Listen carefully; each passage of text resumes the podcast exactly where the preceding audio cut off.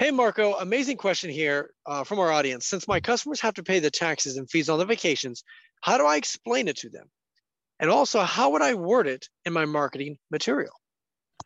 This is a great question. At Marketing Boost, we teach all, our, all of our customers not to necessarily use the word free when promoting our incentives. Instead, we promote and use the words and phrases such as included with purchase or complimentary vacation incentive or selected, you have been selected to receive.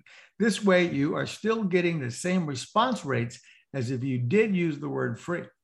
We also do suggest that you find ways to disclose the terms to your customers. For example, it's a good idea to say something like, you will receive a three night complimentary hotel stay on us. You will only be responsible for your personal expenses, such as hotel taxes, resort fees, if any, food and beverage, as well as transportation.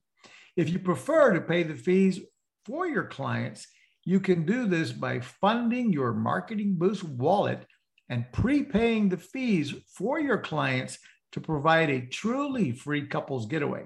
The wallet must be funded with a minimum of $500 to use this option.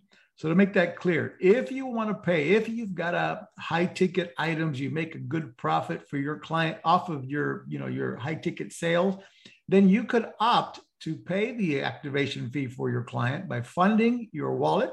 And then when you select pay for it, will deduct the each individual activation certificate that you gave away from your wallet, and then you can re- refill the wallet as needed. Awesome. And guys, that is marketingboost.com forward slash FAQ. Thanks so much, Marco.